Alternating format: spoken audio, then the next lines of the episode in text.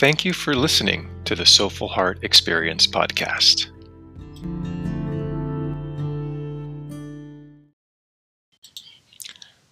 Whenever there is a celestial event, like the one today in the Northern Hemisphere, I like to feel its deeper meaning and wider significance for me personally, as well as collectively.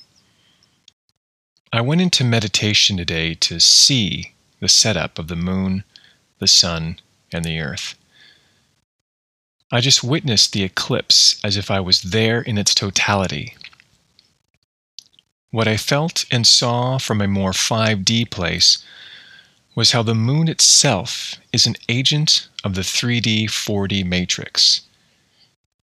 It has its own function to keep this grid in place.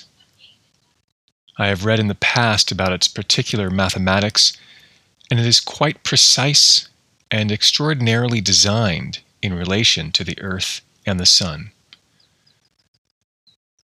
Beyond that data, I sense this reality in my soul. As these events occur, something is getting maintained, activated, or reorganized.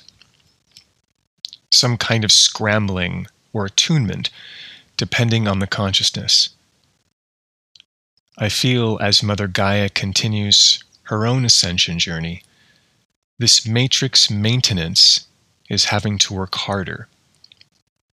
It has to be more efficient with its energy and apply to those that are more easily susceptible. So this is where I feel the bifurcation is happening. Those that have been working to unplug and heal from the matrix high control program are finding themselves at odds with those that haven't, or are not ready or willing. This is a global phenomenon, in my opinion. In relation to the eclipse, there are those that are aligned with the sun, five D, those that see the eclipse, the transition of awakening, and those that are seduced by the moon, or false mother, high control matrix. The fifth dimension exists here and now. We can get tastes of its milk and honey that give us the fuel to continue our own personal journeys, as well as ambassadorship to the matrix itself, to help release those grid structures and assist in bringing in more love and light to the whole. This does bring with it more shadow to see and pain to heal in each of us individually, as well as collectively.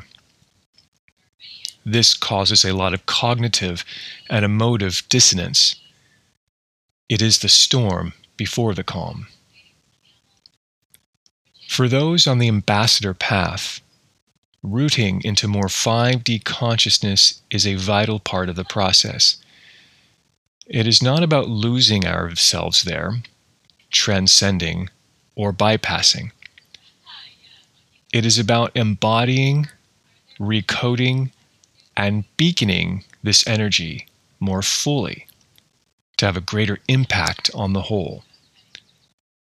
It is sometimes making some difficult choices to surround yourself with more like-minded, like-hearted, and like-souled others, to maintain and deepen that love frequency.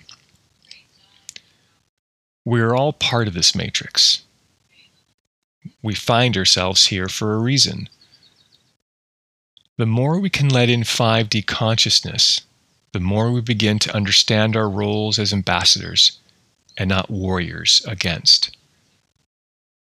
We transform the matrix from the inside out, not reform it from the outside in.